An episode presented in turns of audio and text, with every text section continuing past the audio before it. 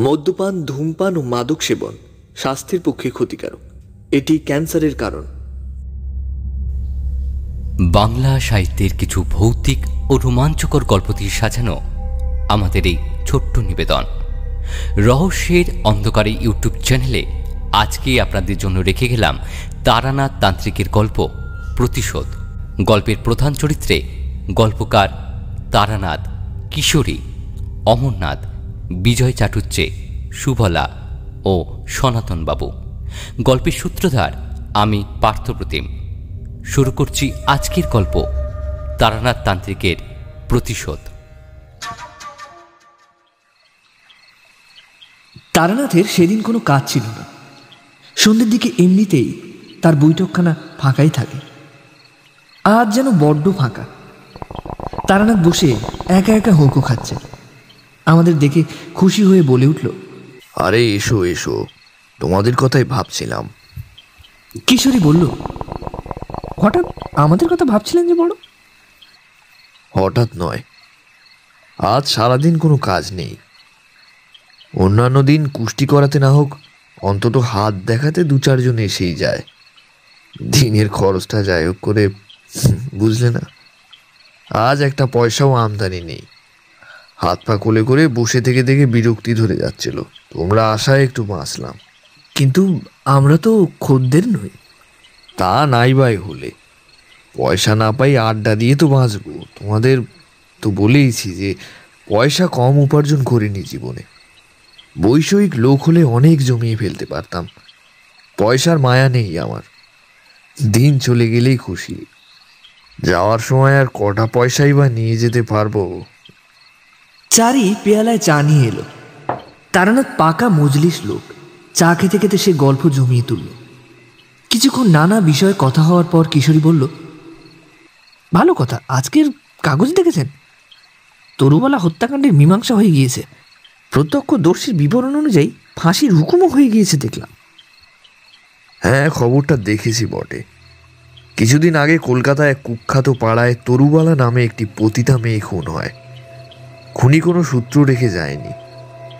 তাই নিয়ে কদিন কাগজে খুব হইচই চলেছিল। আজকে কাগজে বেরিয়েছে যে খুনি ধরা পড়ার খবর। অপর একটা পতিতা মেয়ে বাথরুমে লুকিয়ে থেকে সমস্ত ঘটনাটাই দেখেছিল। এতদিন প্রাণের ভয়ে কিছু বলেনি। কিন্তু পুলিশের জেরার চাপে বিবেকের তাড়নায় সে শেষ পর্যন্ত স্বীকার করেছে। বস্তুত তার বিবৃতিকে নির্ভর করেই অপরাধী শাস্তি হয়ে গেল। সত্যি মেয়েটার দোষ নেই। প্রাণের ভয় সবারই আছে তাছাড়া চোখের উপর খুন দেখলে মনের অবস্থাটা কেমন হয় কে জানে। একজন মানুষকে পাঁচ হাতের মধ্যে মেরে ফেলা হচ্ছে? উফ ভাবা যায়। সত্যি বলেছ খুন প্রত্যক্ষদর্শীর মনের অবস্থা কি হয় ভারী জানতে ইচ্ছা করে কিন্তু কে বলতে পারবে? তারানাথ এবার বলল আমি পারি। আমি আর কিশোরী তারানাথের কথায় অবাক হয়ে তার দিকে তাকালাম। বলে কি তারানাথ ঠাট্টা করছে নাকি? কিন্তু সিরিয়াস ব্যাপার নিয়ে ঠাট্টা করার মতো লোক তারানাথ নয়। তাহলে? কিশোরী আমার চেয়ে আগে সমস্ত পরিস্থিতিকে সামলে নিতে পারে। সে জিজ্ঞেস করল, কি কি করে বলবেন? তারানাথ গম্ভীর গলায় বলল, কারণ আমি চোখের সামনে একটা খুন দেখেছি। তারানাথের কাছে অনেক অদ্ভুত গল্প শুনেছি। কিন্তু এই ব্যাপারটা একেবারেই অপ্রত্যাশিত। এবার কিশোরীও কোনো কথা বলল না। তারানাথ আমাদের দিকে তাকিয়ে বলল, খুন হয়েছিল বটে, কিন্তু সেই খুনের জন্য কারোর ফাঁসি হয়নি। আমি ছাড়া আরও কয়েকজন প্রত্যক্ষদর্শী ছিল। কেস আদালতে ওঠে, কিন্তু পরে যে খুন করেছিল সে ছাড়া পেয়ে যায়। শুনবে এই গল্পটা? তাহলে বলি। গল্পটা শোনাবার জন্য আমাদের অনুরোধ সামান্য প্রয়োজন ছিল। তারানাথ এক কলকে তামাক সেজে বলতে শুরু করল। বছর দশেক আগের কথা। তখন আমার কাছে অমরনাথ ভট্টাচার্য বলে একজন ভদ্রলোক প্রায় আসতেন। ব্যক্তিগত একটা বিপর্যয়ে পড়েই আমার কাছে হাত দেখাতে এসেছিলেন। আমার কথা মতো রত্র ধারণ করে সে বিপদ কেটে যায়। তারপর থেকে কৃতজ্ঞতা বশতই হোক আর আমাকে ভালো লেগে যাওয়ার জন্যই হোক, সপ্তাহে অন্তত তিন দিন উনি আড্ডা দিতে আসতেন। অতি অমায়িক মানুষ। আড্ডাবাজ এবং ভালো গল্প বলিও বটে। আমাদের আলাপ খুব জমে উঠেছিল। একদিন অমরবাবু সন্ধ্যার দিকে এসে হাজির হলেন। দেখলাম উনি কিছু অন্য মনস্ক কোনো চিন্তায় মগ্ন থাকলে যেমন হয়। চা খাচ্ছেন হ্যাঁ হুঁ করে আমার কথায় উত্তর দিচ্ছে। কিন্তু আড্ডা যেন ঠিক জমছে না। এক সময় বলেই ফেললাম। আপনার কি কি হয়েছে বলুন তো? কিছু ভাবছেন? অমর ভট্টাচার্য এক মুহূর্তে কি ভাবলেন? তারপর বললেন, ভেবেছিলাম বলব না। কিন্তু এখন মনে হচ্ছে বললে আপনাকেই বলা উচিত। অন্য লোকে হেসে উড়িয়ে দেবে, কিন্তু আপনি হয়তো বুঝতে পারবেন। হ্যাঁ বলুন না, কি হয়েছে খুলে বলুন। আমার এক বাল্য বন্ধু আছে, তার নাম বিজয় চাটুর্যে। অনেকদিন বিয়ে হয়েছে বটে, কিন্তু একটি বই সন্তান হয়নি, মেয়ে সন্তান, নাম সুবালা। এখন তেরো। মেয়েটি দেখতে খুব সুন্দরী, পড়াশুনোতেও ভালো। বিজয় প্রাচীনপন্থী গোড়া লোক নয়। মেয়েকে সে লেখাপড়া শিখিয়ে উপযুক্ত করে বিয়ে দিতে চায়। সবই তো ভালো চলছিল, কিন্তু কিন্তু হঠাৎ এক বিপদ এসে উপস্থিত হয়েছে। সুবলা আজকাল কেমন কেমন সব কথাবার্তা বলতে শুরু করেছে, যার কোনো মানে হয় না। এমন সব অসংলগ্ন কথা বিজয় খুব ভয় পেয়ে গিয়েছে। সে সন্দেহ করছে যে সুবলার বোধহয় মস্তিষ্ক বিকৃতির লক্ষণ দেখা দিচ্ছে। কি ধরনের কথা? অশ্লীল কিছু? আদৌ না। সবার সঙ্গে বসে আলাপ করতে করতে থেমে গিয়ে কেমন যেন হয়ে যাচ্ছে। তারপর ঘুম ঘুম ভাবের মধ্যে নানা অদ্ভুত অদ্ভুত অদ্ভুত কথা বলে চলেছে। সেই কথাগুলো কি? অমর ভট্টাচার্য বললেন সে ঠিক বলতে পারব না তবে আপনি চলুন না একবার। আপনি তো নানা রকম কিছু জানেন। হয়তো আপনাকে দিয়ে বিজয়ের একটা উপকার হয়ে যাবে। সুবলাকে ডাক্তারের কাছে নিয়ে যাওয়ার আগে আপনি একবার চলুন। হ্যাঁ বিজয়বাবু কোথায় থাকেন? এই তো এই কাছেই অবিনাশ দত্ত লেনে। কাল যাবেন? আমার কৌতূহল জেগে উঠল। বললাম বেশ তো বলে রাখবেন আপনার বন্ধুকে কাল সন্ধ্যার দিকে যাওয়া যাবে। ঠিক আছে আমি এসে আপনাকে নিয়ে যাব তৈরি থাকবেন হ্যাঁ? পরের দিন গেলাম বিজয় চ্যাটুর্যের বাড়ি। সাধারণ মধ্যবিত্ত গৃহস্থ তবে সচ্ছল অবস্থা। ভদ্রলোক বেশ সুপুরুষ। চল্লিশ পেরিয়েও চুলে পাক ধরেনি বা কপালে একটু ভাঁজও পড়েনি। আমাকে আপ্যায়ন করে বসিয়ে বললেন, বড় বিপদে পড়েছি ঠাকুরমশাই। আমার এই একটি একটিমাত্রই সন্তান। ওর যদি কিছু হয় তাহলে আমাদের আর কোনো সন্তান থাকবে না। শুনেছেন তো সব অমরের কাছে। মেয়েটিকে একবার ডাকুন দেখি। বিজয়বাবু নিজে গিয়ে হাত ধরে সুবালাকে নিয়ে এলেন। অমর ভট্টাচার্য ঠিকই বলেছিলেন, মেয়েটি অপরূপ সুন্দরী। বাড়ন্ত গরমের জন্য সত্যিকার বয়সের চেয়ে অনেক বড় দেখায়। সুবলা ঘরে ঢুকতেই আমি চমকে সোজা হয়ে বসলাম। মেয়েটি সাধারণ মেয়ে নয়। আমাদের তন্ত্রশাস্ত্রের কিছু কিছু অতি অলৌকিক দেহলক্ষণের বর্ণনা আছে। সুবলার শরীরেও সেগুলি বর্তমান। আমার চমকে ওঠা বিজয়বাবু লক্ষ্য করেছিলেন কিন্তু মেয়ের সামনে কিছু জিজ্ঞাসা করলেন না। আমি আদর করে কাছে বসিয়ে সুবালার সঙ্গে কথা বলতে লাগলাম। বেশ স্বাভাবিক মেয়ে কোনো দিক থেকে কোনো ব্যতিক্রম নেই। কিছু পরে বিজয়বাবুকে বললাম "আহ, যান ওকে ভেতরে দিয়ে আসুন। যাও তো মা। ভেতরে গিয়ে মাকে বলো খাবার পাঠাতে। সুবলা চলে যেতে আমি প্রথমে বললাম ভয় নেই বিজয়বাবু আপনার মেয়ের কোনো অসুখ করেনি। এটা পাগলামির পূর্বাভাস নয়। আপনার মেয়ের শরীরে কয়েকটা দিব্য লক্ষণ রয়েছে। কী লক্ষণ তা আমি বলব না। অন্যের চেয়ে আপনার মেয়ে কিছুটা আলাদা হবে। এ আপনি রোধ করতে পারবেন না। বিজয়বাবু অপ্রসন্ন মুখে চুপ করে রইলেন। বুঝলাম আমার ব্যাখ্যা তার ঠিকমতো মনোভূত হয়নি। তা আমি আর কি করতে পারি?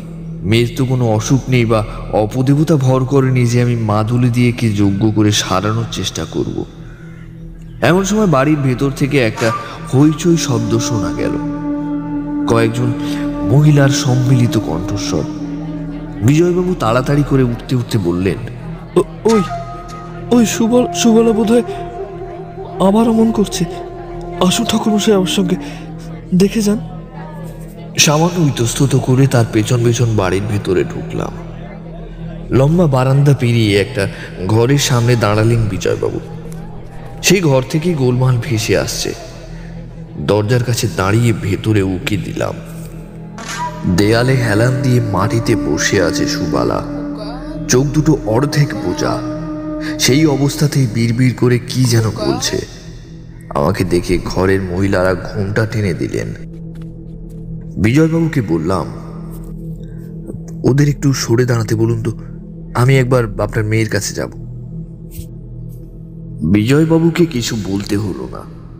আমার কথা শুনে মেয়েরা নিজে থেকেই ঘরের এক কোণে সরে গেলেন। আমি গিয়ে হাঁটু গেড়ে সুবালার পাশে বসে ডাকলাম, সুবালা?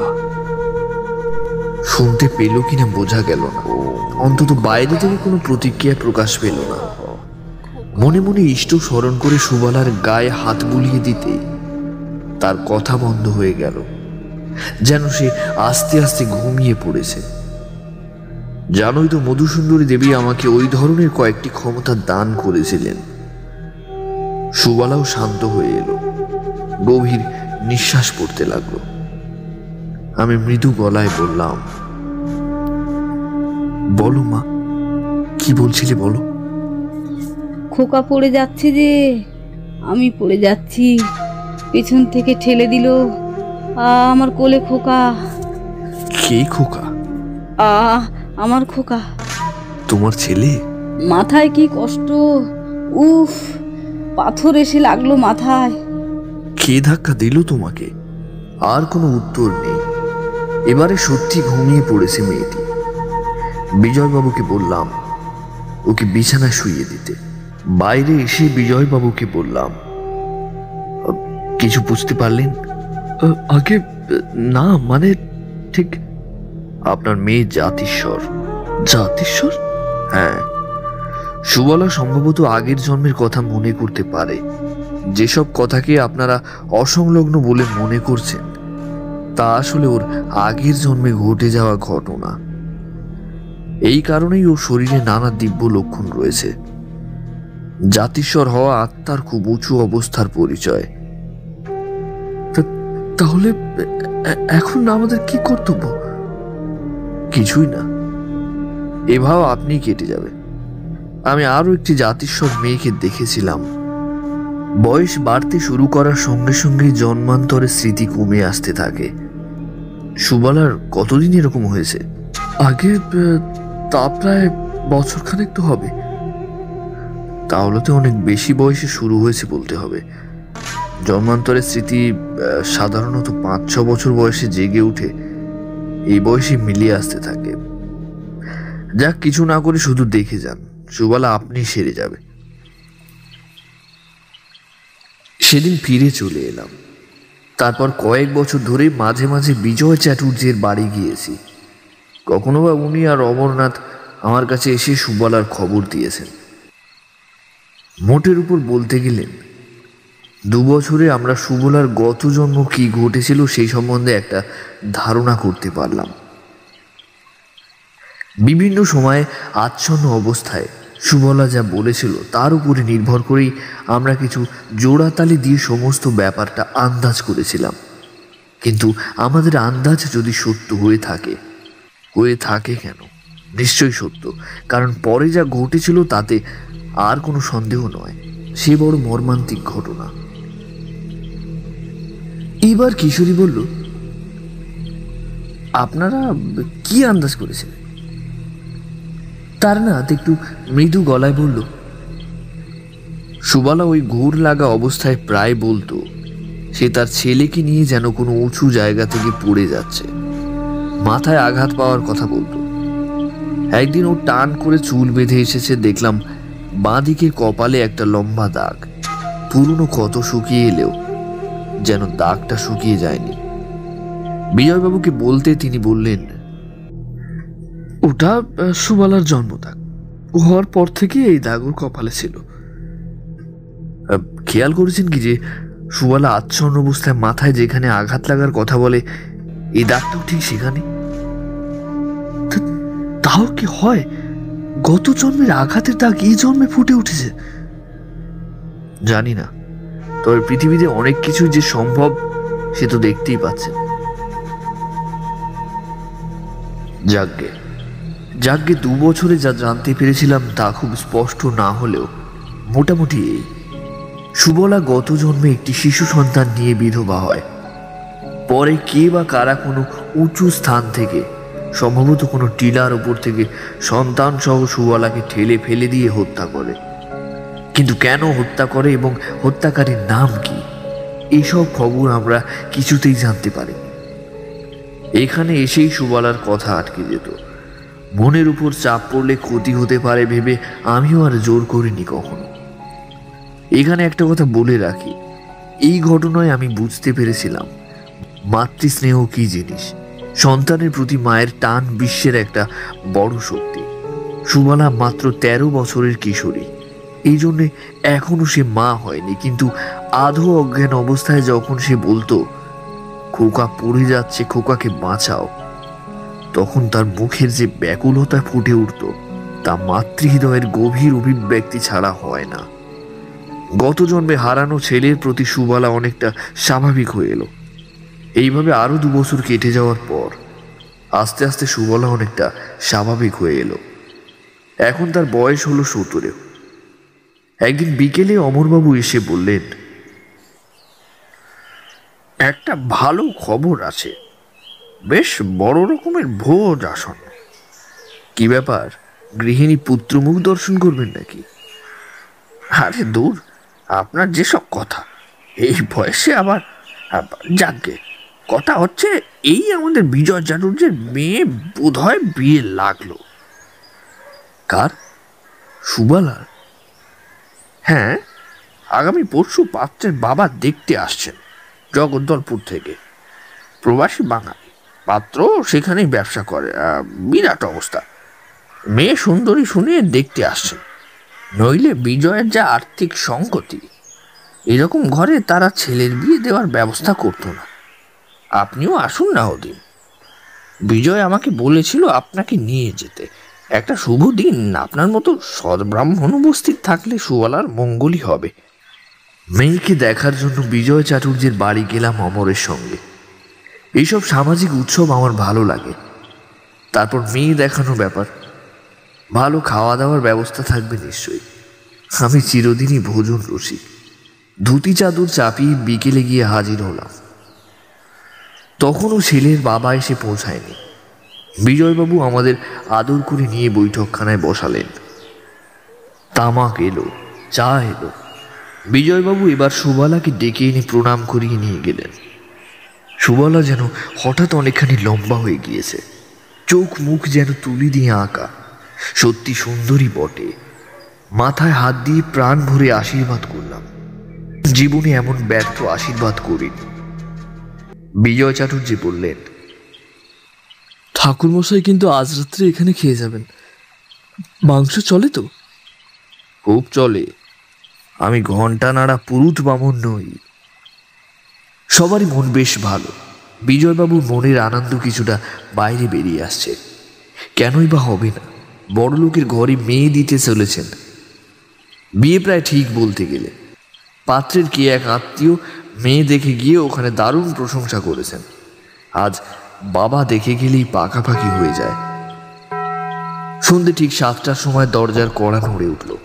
বিজয় ব্যস্ত হয়ে বেরিয়ে গিয়ে একটু পরেই এক দোহারা চেহারা সুপুরুষ পৌরুল ভদ্রলোককে নিয়ে ঘরে ঢুকলেন। আলাপ করিয়ে দিয়ে বিজয়বাবু বললেন ইনি হচ্ছেন সনাতন মুখোপাধ্যায় পাত্রীর বাবা। আমরা নমস্কার করলাম। সনাতনবাবু আমাকে প্রণাম করার ধার দিয়েও গেলেন না। অর্থ থাকলেও অনেক ধনী ব্যক্তির ব্যবহারে একটা নম্রতা থাকে। ইনি সে দলে নন। বেশ জবরদস্ত লোক।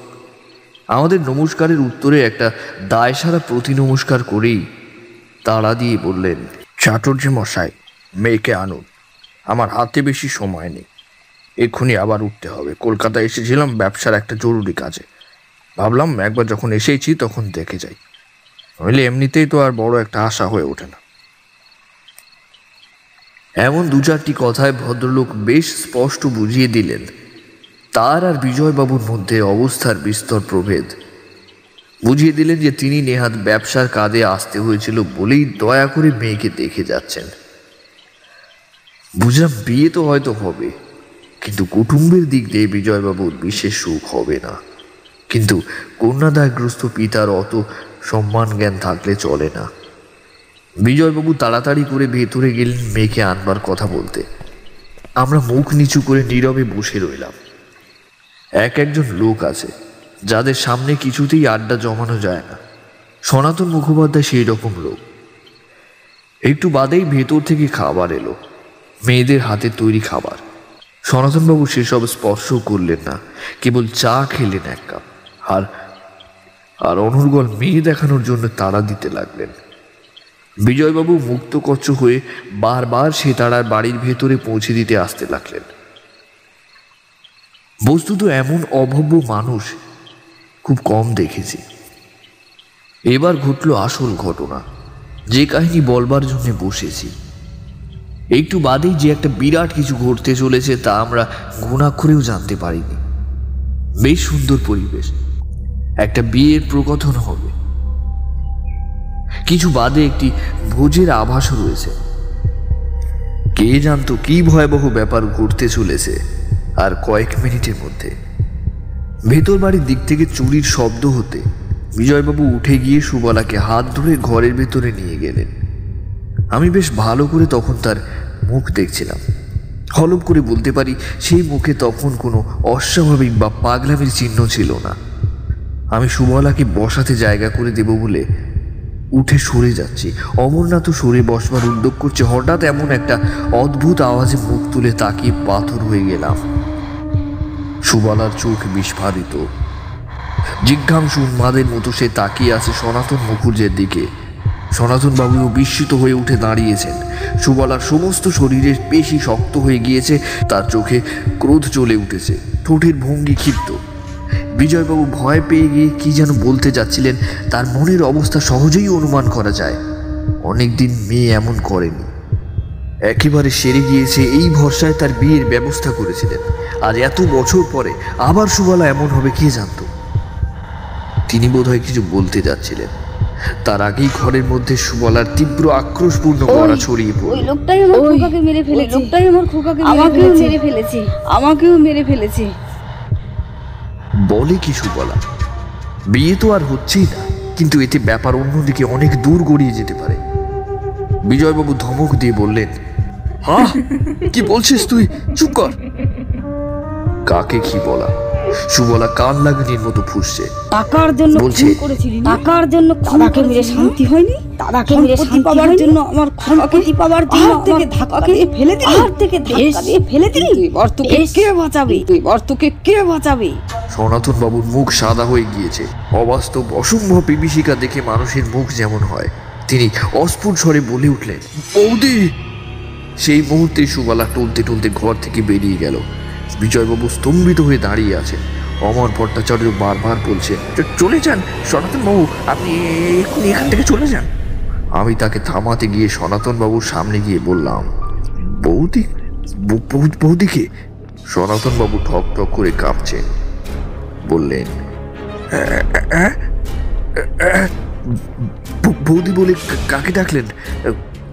কাকে ঠেলে ফেলে দিয়েছিলেন বাহার থেকে? সনাতনবাবু আর কোনোদিন কোনো কথা বলার সুযোগ পাননি। আমার পেছন থেকে হঠাৎ বিজয়বাবু ধর ধর চিৎকার করে উঠলেন। আমি চমকে পিছন ফিরে তাকিয়ে দেখলাম সুবলা একটা বিরাট মঠিনি ঘরে ঢুকছে। তার কাপড় প্রায় খুলে গিয়েছে। চোখে খুনির দৃষ্টি। আরও পিছনে দৌড়ে আসছেন মহিলারা। ব্যাপারটা চোখে নিমেষে ঘটে গেল। অমরবাবু ঘাট থেকে নেমে আমি আর বিজয়বাবু এগিয়ে গিয়ে বাধা দেওয়ার আগেই সুবলা ঝড়ের বেগে দৌড়ে এসে সনাতন মুখুজ্জের গলায় মতিটা বিকৃত একটা শব্দ করে সনাতন বাবু পড়ে গেলেন। পিনকিরি রক্ত ছুটছু বলা পড়ে গেল অজ্ঞান হয়ে। মিনিট দশেক পরে মোড়ের ডাক্তারখানা থেকে যখন ডাক্তার নিয়ে ফিরে এলাম, তখন আর সনাতন বাবুর দেহে প্রাণ নেই। ঘণ্টা দুই পরে সুবালার জ্ঞান ফিরেছিল। কিন্তু এসব ঘটনা তার কিছুই মনে নেই, সম্পূর্ণ স্বাভাবিক। সনাতনবাবু ছেলে কেস চেপে দেওয়ার চেষ্টা করেছিল, কিন্তু পুলিশ ছাড়েনি। পুলিশ সুবালার বিরুদ্ধে খুনের অভিযোগ আনে, কিন্তু জর্জ বুদ্ধিমান। এই খুনের কোনো মোটিভ নেই। তাছাড়া আসামি পক্ষ থেকে বলা হয়েছিল মেয়ে পাগল। আমার আর অমর ভট্টাচার্যের সাক্ষ্যেও কাজ হয়েছিল। সুবলা খালাস পেয়ে যায়। গত জন্মে টাকার লোভে বিধবা সুবলা তার সন্তানকে হত্যা করেছিল সনাতন। সেই সম্পত্তি পেয়েই জব্বলপুরে ব্যবসা ফেঁদেছিল সে। এদিকে কলকাতার বিজয় চ্যাটুর্যের ঘরে জন্মগ্রহণ করে সুবলা। ভগবানের মার বড় সাংঘাতিক হয়। কোথা থেকে সনাতন মুখুর্জকে এসে শাস্তি নিয়ে যেতে হবে? নিজের জন্য এতটা নয়, কিন্তু তার সন্তানের মৃত্যুর কথা বলতে পারেনি সুবলা। সনাতনকে দেখা মাত্র দপ করে জ্বলে উঠেছিল জন্মান্তরের স্মৃতি। তার না এবার থাম। অন্যদিন গল্পের শেষে কিশোরী যাই হোক একটা টিপ্পিনি কাটে। আজ সেও দেখলাম চুপ করে রইল। বাইরে ল্যাম্পপোস্টে আলো জ্বলে উঠেছে। ঘরের মধ্যে যেন একটা বিষণ্ণতা। তারা তো আর কোনো কথা বলছে না। শেষে আমি প্রস্তাব ভেঙে বললাম, আজ তাহলে যাই, আর একদিন আসব। শুনছিলেন তারানাথ তান্ত্রিকের গল্প, প্রতিশোধ। আজ গল্প পাঠে অরূপ এবং রেখা। গল্পের সূত্রধার, পার্থপ্রতিম। শব্দগ্রহণে সংকেত স্টুডিও। আবহ সংগীত ও স্পেশাল এফেক্টসে। সিড। পোস্টার ডিজাইনে কৃষ্ণেন্দু। ধন্যবাদ জানাই সংকেত অডিও স্টোরির গোটা টিমকে আমাদের পাশে থাকার জন্য। আর আপনারা যদি ভৌতিক গল্প ভালোবেসে থাকেন, তাহলে অবশ্যই ঘুরে আসতে পারেন সংকেত অডিও স্টোরি ইউটিউব চ্যানেলটি থেকে। লিংক ডিসক্রিপশন বক্সে থাকল। তাহলে আজকের মতো আসি। আবার আসব গল্পের চুরিতে কিছু ভৌতিক ও রোমাঞ্চকর কাহিনী নিয়ে। ততদিন ভালো থাকুন, সুস্থ থাকুন। শুভরাত্রি।